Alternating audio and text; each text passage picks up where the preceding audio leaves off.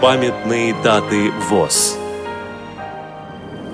10 декабря, 65 лет со дня рождения Галины Петровны Диянской, доктора педагогических наук, заместителя директора по научной работе Российской государственной библиотеки для слепых с 1986 по 1999 год. 12 декабря, 95 лет со дня рождения Николая Алексеевича Воронцова, героя Советского Союза, участника Великой Отечественной войны. Программа подготовлена при содействии Российской государственной библиотеки для слепых.